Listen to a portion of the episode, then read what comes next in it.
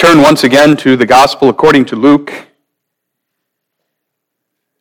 beginning in chapter 23 at verse 50. Reading through chapter 24, verse 12. Our text will be Luke's account of the resurrection, found in chapter 24, verses 1 through 8. We begin reading the gospel at chapter 23, verse 50. And behold, there was a man named Joseph, a counselor, and he was a good man and a just. The same had not consented to the counsel and deed of them. He was of Arimathea, a city of the Jews, who also himself waited for the kingdom of God. This man went unto Pilate and begged the body of Jesus. And he took it down and wrapped it in linen and laid it in a sepulchre that was hewn in stone, wherein never man before was laid. And that day was the preparation, and the Sabbath drew on. And the women also which came with him from Galilee followed after, and beheld the sepulchre and how his body was laid. And they returned and prepared spices and ointments, and rested the Sabbath day according to the commandment. Now, upon the first day of the week, very early in the morning, they came unto the sepulchre, bringing the spices which they had prepared, and certain others with them. And they found the stone rolled away from the sepulchre. And they entered in and found not the body of the Lord Jesus. And it came to pass, as they were much perplexed thereabout, behold, two men stood by them in shining garments. And as they were afraid and bowed down their faces to the earth, they said unto them, Why seek ye the living among the dead? He is not here, but is risen. Remember how he spake unto you when he was yet in Galilee, saying, The Son of Man must be delivered into the hands of sinful men and be crucified, and the third day rise again. And they remembered his words, and returned from the sepulchre and told all these things unto the eleven and to all the rest. It was Mary Magdalene and Joanna and Mary the mother of James and other women that were with them, which told these things unto the apostles. And their words seemed to them as idle tales, and they believed them not. Then arose Peter, and ran unto the sepulchre, and stooping down, he beheld the linen clothes laid by themselves, and departed, wondering in himself at that which was come to pass. We end our reading of the gospel here.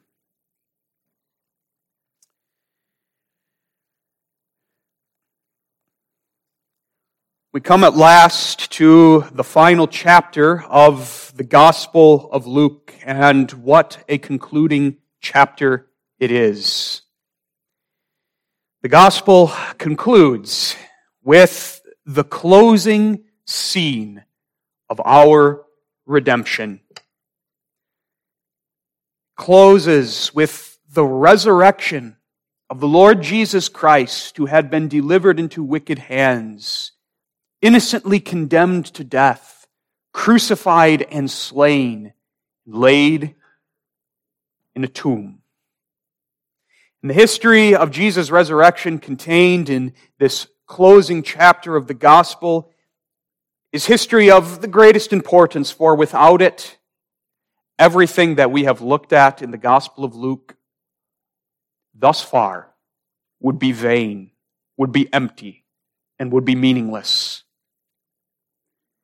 For without the resurrection, we are men most miserable, still in our sins.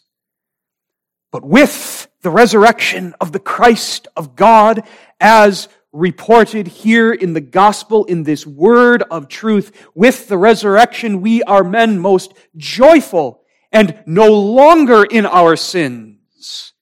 For the Christ of God sent into the world to save his people from their sins has finished that work. He has vanquished death. He has taken away its sting. He has overcome the grave. He has borne our sins. He has obtained for us remission of sin, everlasting righteousness, and salvation. And now he lives. He lives ever to impart all of the blessings and the benefits of his death to us so that he who lives ever may give to us everlasting life and that we may evermore live with him. We come to the closing scene of our redemption in which we see the victory of the cross proclaimed, in which we see the overturning of all appearances, the seeming victory of the powers of darkness in that hour that God gave to them. We see the crushing of the serpent's head. We see the conquest of the grave. We see our salvation. This has been the truth proclaimed through the gospel, recounted by the church throughout the ages, going all the way back to that first resurrection Sunday. And so as we come yet again to this familiar gospel history, let us do so with eagerness, with joy, not to receive these things as the disciples did at first, as idle tales, or as something we know, heard over and over again, but as the living gospel, the good tidings of salvation that we delight to hear time and time again because it refreshes our souls, strengthens our hands to go on in this life with our eyes fixed upon the glory the life and immortality brought to light by our risen and triumphant Savior. So on this Resurrection Sunday morning, we turn again to the gospel that its light may dispel our darkness, that its truth may comfort our hearts, and so that our firm and unshakable and infallible hope may be made all the more firm. Consider the account of the resurrection in the Gospel of Luke. Walking through this history, applying it to ourselves. We take as our theme that beautiful question of the angels, which we find only in this Gospel. Why seek ye the living among the dead? We'll look at the meaning of this. Secondly, the necessity. And finally, the comfort it gives us. Mary Magdalene, Joanna, Mary, the mother of James, and many of the other women who so faithfully ministered to the Lord in his life set out in the twilight of the very early dawn.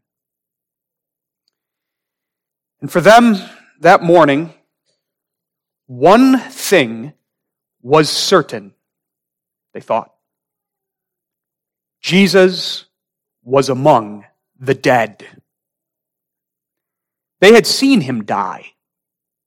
And so they went out seeking the dead among the dead, and they knew where to find their beloved dead. He was in the garden, in the hills outside of Jerusalem, where the rich had their tombs carved out of the rocky roots of David's city. Friday afternoon, they had watched their beloved Lord die upon a Roman cross between two criminals. Friday evening, they had seen the place where he was laid. They followed Joseph and they followed Nicodemus to the tomb, watched as they laid Jesus' linen wrapped body upon the stone slab. But the Sabbath drew on, and with even fall, the Sabbath dawned, and the work preparing Jesus' body for an honorable burial could not be finished. And so the women looked on as Joseph and Nicodemus rolled the heavy stone door closed, enclosing Jesus' body in the silent dark. And for the Sabbath day, there it rested, while they, according to the commandment, rested at home. And now, at earliest opportunity, Sunday morning, at the earliest hour of dawn, having prepared spices and ointments to finish their last act of love, the women come to the tomb bringing those spices. They had no inkling that they would find anything but the dead among the dead. They had to finish their last act of love before the tomb door would have to seal shut that tomb forever. But as they neared the tomb, emerging from the shadows of the twilight, the gaping entryway, the large stone door rolled aside. How could it be? Who had opened the door during the night or on the Sabbath day? Why? Has something happened to the body of Jesus? Such likely were the questions that flurried about in their minds as they hurried the more quickly to the tomb. And as they arrive at the tomb, well, all was as it had been left, except one thing. Except for the dead. Verses 2 and 3 of the gospel account. And they found the stone rolled away from the sepulchre, and they entered in and found not the body of the Lord Jesus Christ. And you see the language of the text, how it connects those two things. They found the stone, but it was rolled away. And as they come to the tomb, they don't find the one thing they were certain that they would find the dead among the dead. Everything else was there. Upon that cold stone slab, there were the linen clothes that still held the shape of Jesus' body, and yet those linen clothes were lying flat, empty. The death shroud that had covered the face of the Lord was set aside and neatly folded there and as the gospel accounts, as they took in this sight in the empty tomb, they were much perplexed thereabout, perplexed about the absence of Jesus' body. Perplexed, meaning confused to the point of being at a loss and speechless. They could not make sense of what they saw before them. Jesus was dead. They sought him among the dead in the place of the dead. And yet, the dead was not there. Then, as the inspired writer recounts, in the gloom of the empty tomb, as it's illuminated by the rising sun, Two men stood by them who shone more brightly than the rising sun. Two men stood by them in shining garments, and their appearance alone made clear who they were. Angels of the Lord, brilliant to look upon as they reflected the very glory and holiness of the one who sent them.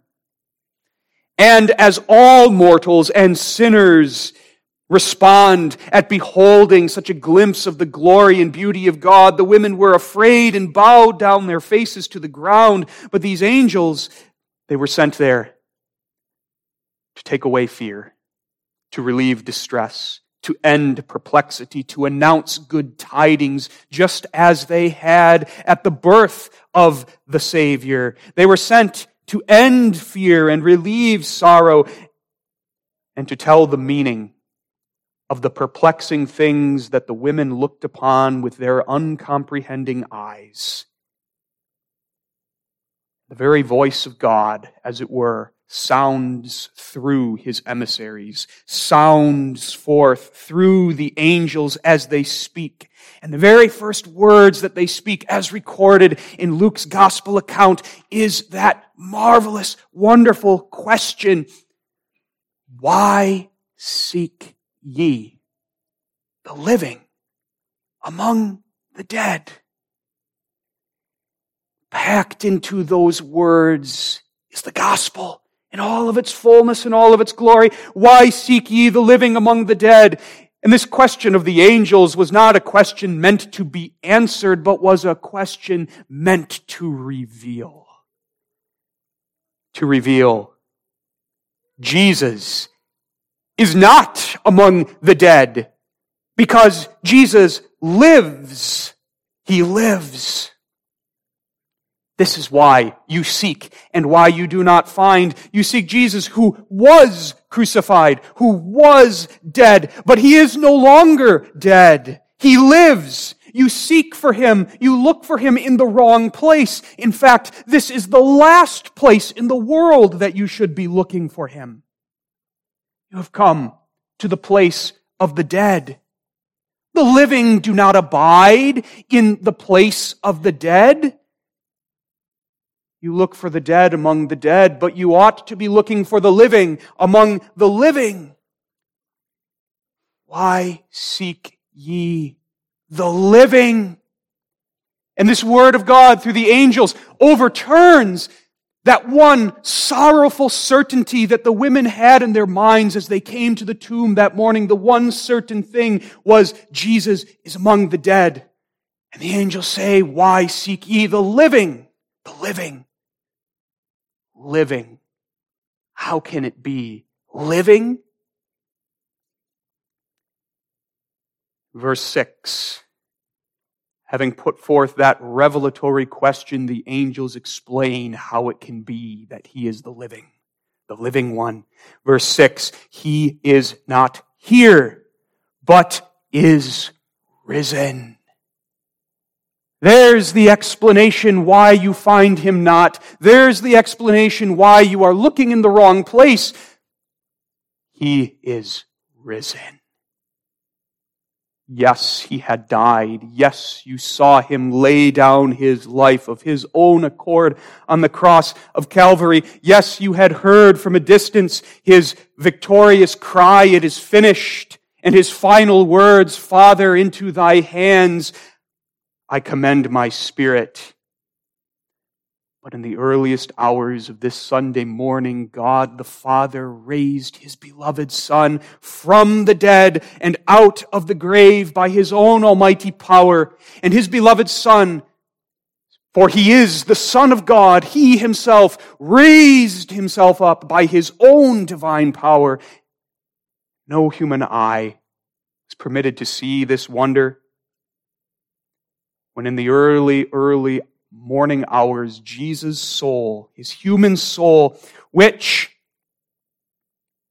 had been in glory with the penitent malefactor that he had saved Friday afternoon, that glorified soul of the Lord Jesus Christ had been reunited with his body that was lying there in the tomb. And the reunification of Jesus' soul with his body raised his body to life. And not just back to his old life, but unto newness of life. Raised him up unto immortal life. Resurrection.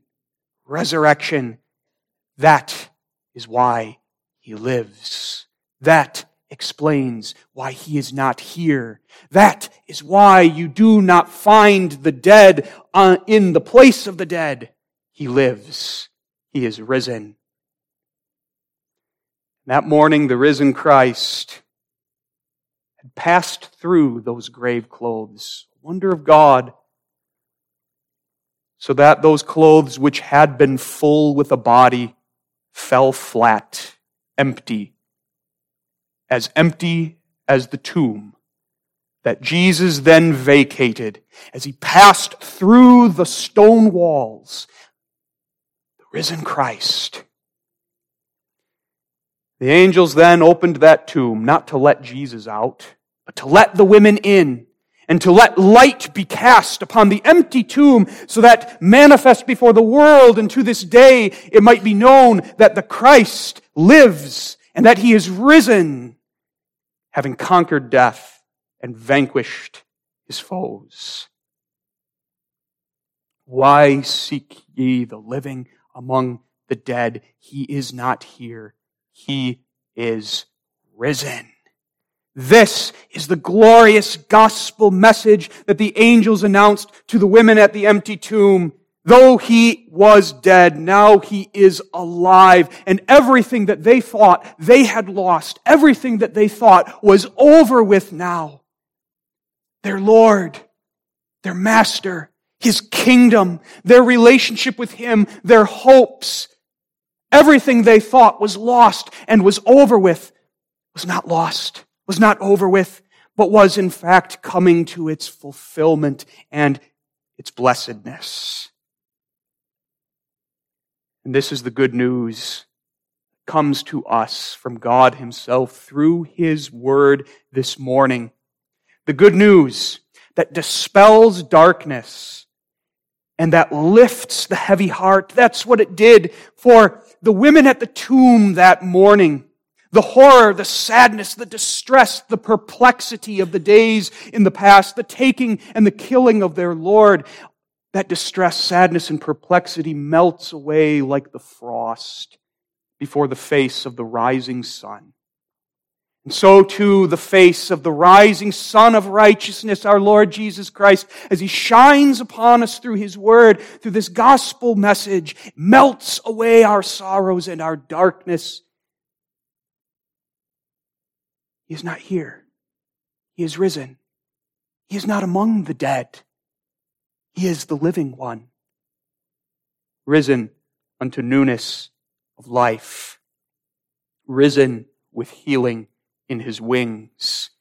He is not now, nor shall he ever again be found in the place of the dead.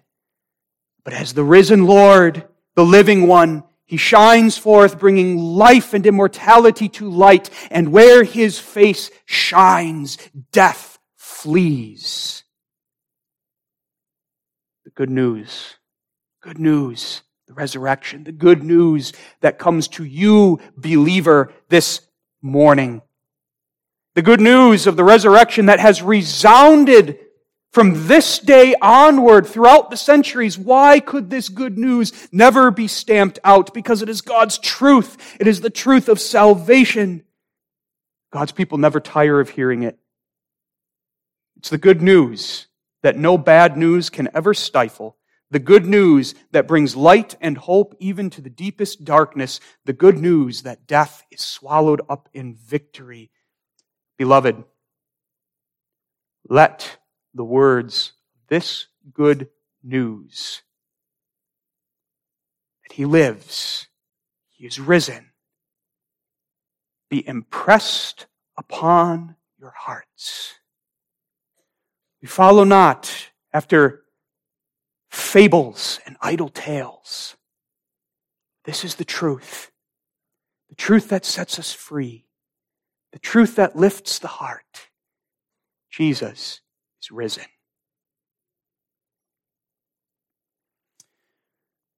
After announcing the glorious gospel of Jesus' resurrection, the angels remind the women of the necessity of all of these things that had come to pass in the days gone by. For Jesus Christ himself had told them many times that all things had to be this way, that he had to suffer and that he had to die and that he would be raised again on the third day. The cross, the burial, and the empty tomb had to be, had to be. The text goes on in verses six and seven. The angel speaks, Remember how he spake unto you when he was yet in Galilee, saying, The Son of Man must be delivered into the hands of sinful men and be crucified, and the third day rise again. You can catch in those words of the angel gentle chiding. Gentle chiding.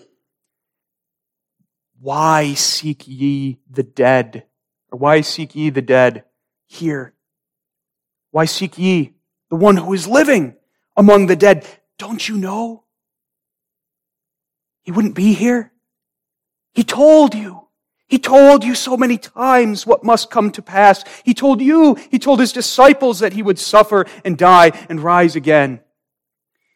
And if we were to page back through the Gospel of Luke and page through the other Gospels, we would find several such instances where Jesus Christ had told his disciples precisely what would come to pass. What the angels do here is they simply point the women back to Jesus' own words. Their gospel message of resurrection isn't something new. It's something Jesus had proclaimed would come to pass and had to come to pass. Just a couple of examples that we can see earlier in the Gospel of Luke. If you turn to chapter 9, right before Jesus' transfiguration and right after Jesus' transfiguration, as he sets his face to go to Jerusalem, Jesus told his disciples what was going to happen. And you will notice what had to happen. Luke 9, verses 20 through 22. He said unto them, But whom say ye that I am? Peter answering said, The Christ of God. And he straitly charged them and commanded them to tell no man that thing, saying, The Son of Man must suffer many things and be rejected of the elders and chief priests and scribes and be slain and be raised the third day when he was yet in Galilee. He told you so. And then after the transfiguration in Luke 9 as well, verses 43 through 45. And they were all amazed at the mighty power of God. But while they wondered every one at all things which Jesus did, he said unto his disciples, Let these sayings sink down into your ears. For the Son of Man shall be delivered into the hands of men. But they understood not his saying, and it was hid from them that they perceived it not, and they feared to ask him of that saying. He told them, but it did not sink into their ears or penetrate into their hearts. They didn't understand. It was hidden from them. They were afraid to ask. This talk about suffering, this talk about death, this talk about rejection, about dying and rising again, what is this? It didn't fit with their ideas of who Jesus was and what he came to do. And so they forgot these words because they did not enter into their hearts. And that explains in large measure the perplexity and the dread and the sadness of the women and Jesus' disciples on that Sunday morning. Jesus was dead. The last thing they expected was that he would rise. But now the angel's words call them to remembrance, as verse 8 says, and they remembered his words. And that indicates not merely a recollection of facts, but the dawning of new understanding as they looked upon the empty tomb, as the angel's words sunk into their ears and penetrated into their hearts, Jesus' words come back to mind and they connect Jesus' words with what they now see, hear, and experience. The empty tomb at last makes sense. He is not here. He is risen. He is no longer among the dead, but he lives. With that dawning of understanding, that blossoming, blossoming of joy. As the other gospels tell us in greater detail than Luke does, the women went from the tomb as quickly as they could to tell the others the gospel tidings. Jesus' death and resurrection. It had to be.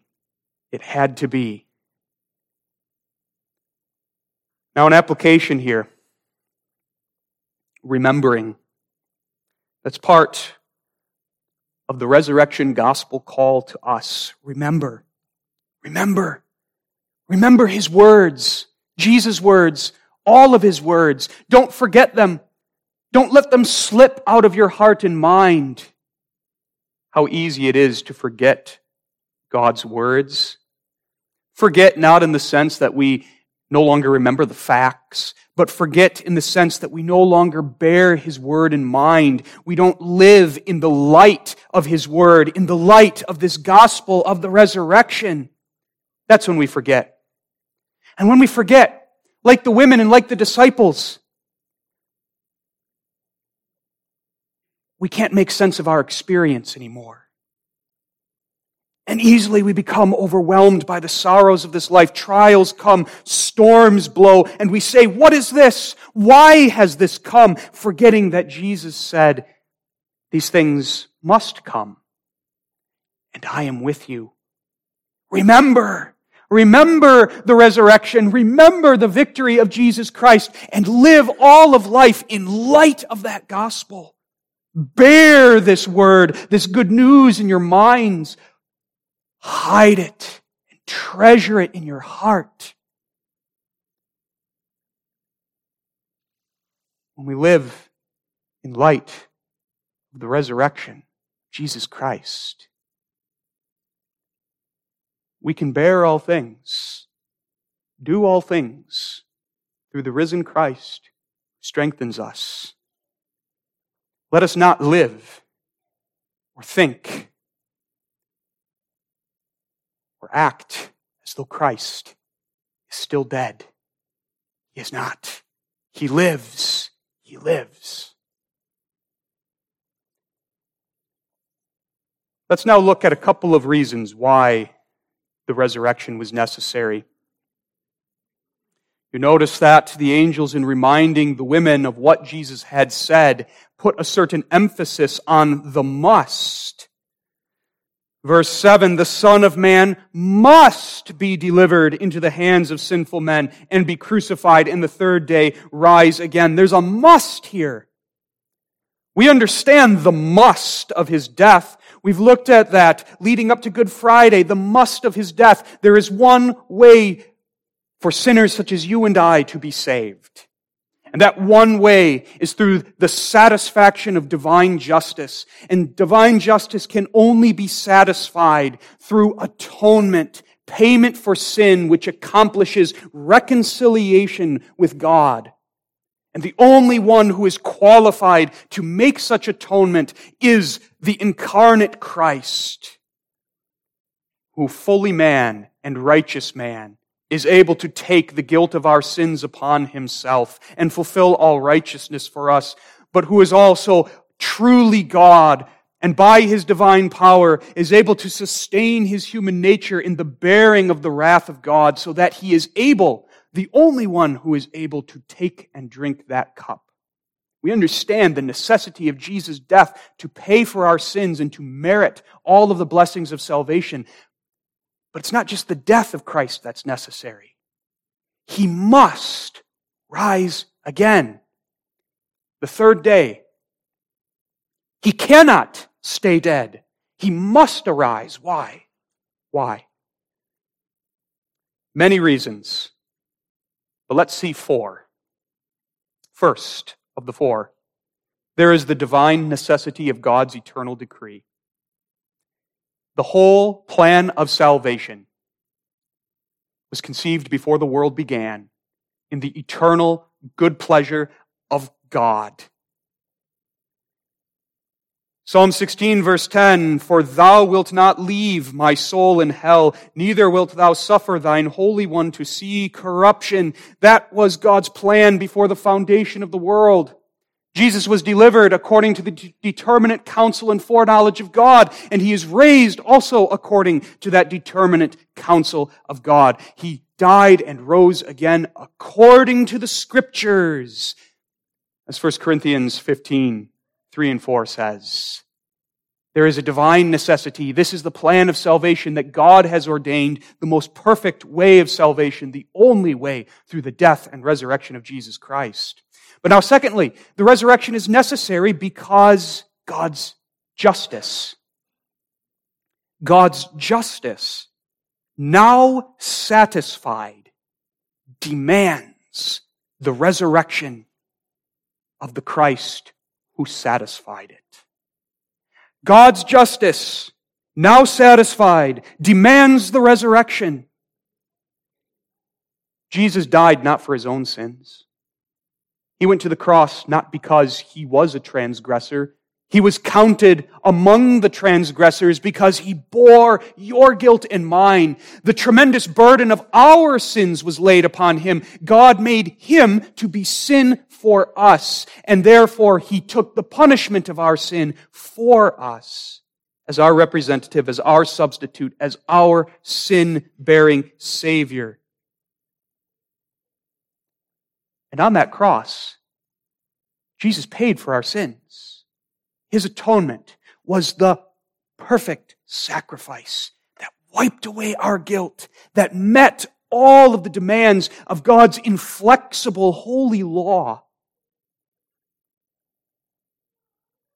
And since our sins are paid for by the sinless Savior, death has no legal claim on the Christ. Death may not and cannot hold him. He must arise. Divine justice demands that the perfect one who satisfied justice must arise unto newness of life. It would violate the very justice of God if Jesus Christ remained within the tomb.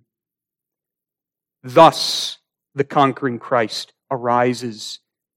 His resurrection is necessary because of divine decree. It is necessary because of God's justice. In the third place, it's necessary because of G- who Jesus is. Because of who Jesus is. Because of who he is, he must arise. And the angels point that out in their question. Why seek ye the living among the dead? The living. And a more exact rendering of that phrase, the living, would be the living one. That's who Jesus is. That's his deepest identity.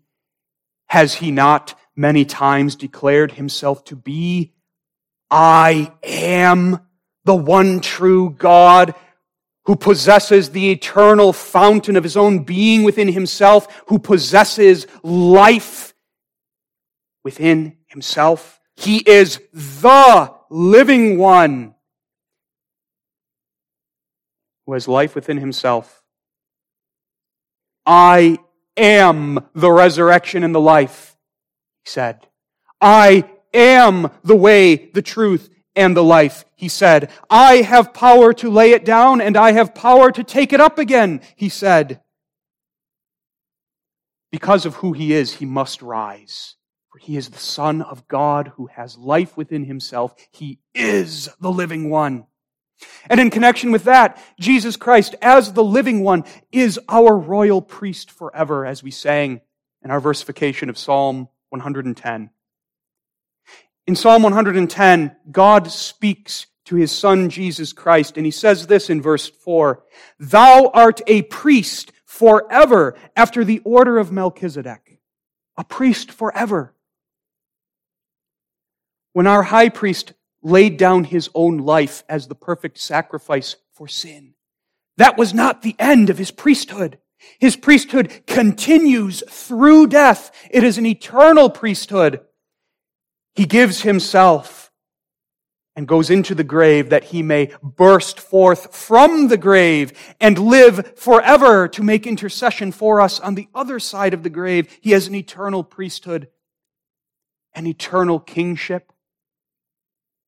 Did not Gabriel say to Mary, The Lord God shall give unto him the throne of his father David, and he shall reign over the house of Jacob forever, and of his kingdom there shall be no end.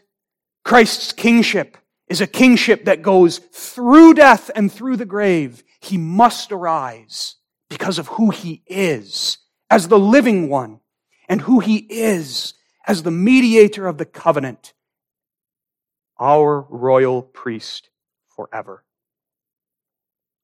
Fourth and finally, he must arise so that he as Savior may apply to us all of the benefits of his death. On the cross, he earned for us forgiveness, righteousness, life everlasting. He earned and obtained but now he must apply and impart what he earned for us. And a dead Christ cannot apply anything. A dead Christ who has earned blessings cannot give blessings. Christ must live if he is to give us his blessings. And thus the resurrection is necessary for Jesus to apply and impart to us all of those blessings he earned on the cross. The resurrection assures us that those blessings are ours because we have a living Savior, and the living Savior gives us his life. It's been said that the whole of our salvation can be summed up in three gospel events the cross, the empty tomb, and the upper room. Crucifixion, resurrection, Pentecost. And that's well said. And you see the importance of the resurrection there. Without the resurrection, the cross and its benefits would not be made ours. And without the resurrection, there would be no Pentecost, no outpouring of the Spirit of the living Christ. The resurrection is necessary so that all of the blessings of Christ might come into our possession. And thus the living one arises so that we may have his blessings, so that he may truly save us from our sins. Salvation that is not just rescue from sin and death, but which positively is participation in life everlasting. Necessary. But now, when we see what the resurrection is and why it is necessary, we see all the more clearly, do we not, the comfort, what comfort it gives us. Why seek ye the living among the dead? He is not here. He is risen. And those words resound throughout the ages as words of comfort to God's people, words announcing victory over death. And there are two main ways that the resurrection comforts us, and I want to point these out in connection with two phrases in the text that we've already looked at. He is risen and He is the living one. Those two phrases contain a world of comfort for us. He is risen and He is the living one. First, He is risen. What comfort does that give you, beloved? He is risen. Who is He? He is your head. He is your Savior. He is the one who gave His life for you. He is risen. And you understand that that has implications for you. He has taken away all your sins. His resurrection is the seal confirming that the cross is of real benefit to you. To you. He died for your sins and mine. He bore your guilt and mine. He suffered your punishment and mine. The wages of sin, which is death, the death that you and I deserved, He took upon Himself. He bore it, and He bore it all away. Away. So that it's gone.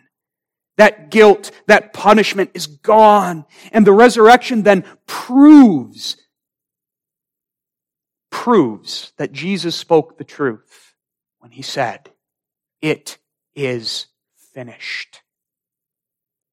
Your sin and mine put him in the grave. And if he remained in the grave, that would have been a testimony to us. Your sin is not gone. But that he arose from the grave is a testimony to you and me. Your sin is gone. Your guilt is gone. Your punishment is taken. The resurrection is the supreme proof of the forgiveness of sins. It is the seal of our justification. It is the testimony of God Himself. You are children and heirs of life eternal.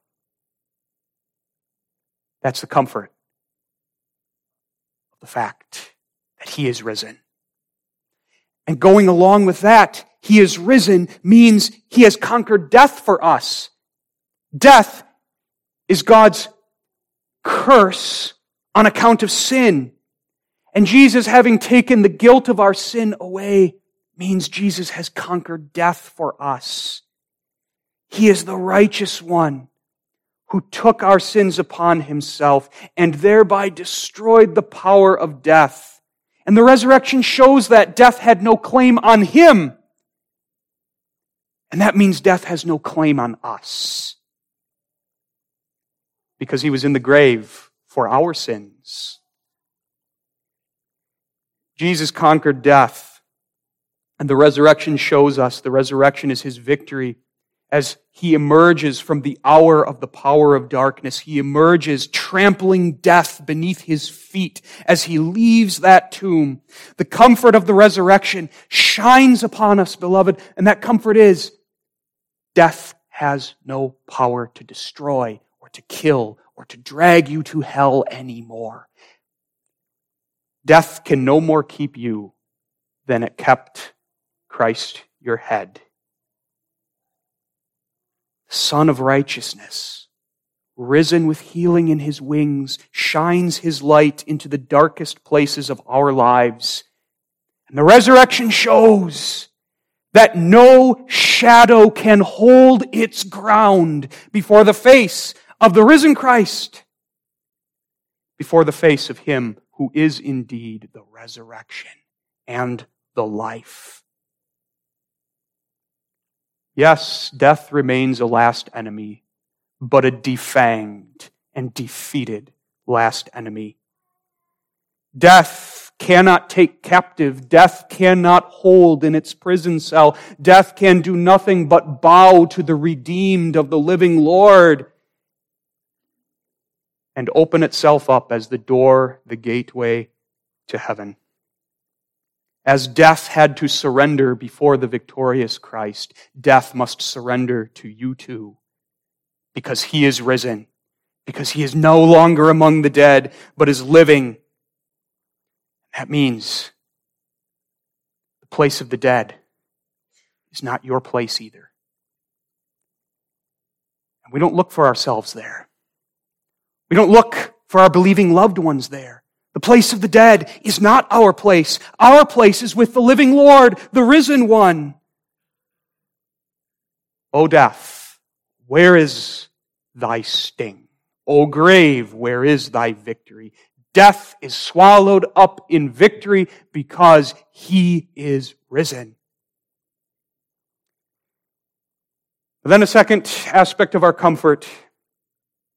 He is risen and he liveth forevermore. He is the living one. Think about that.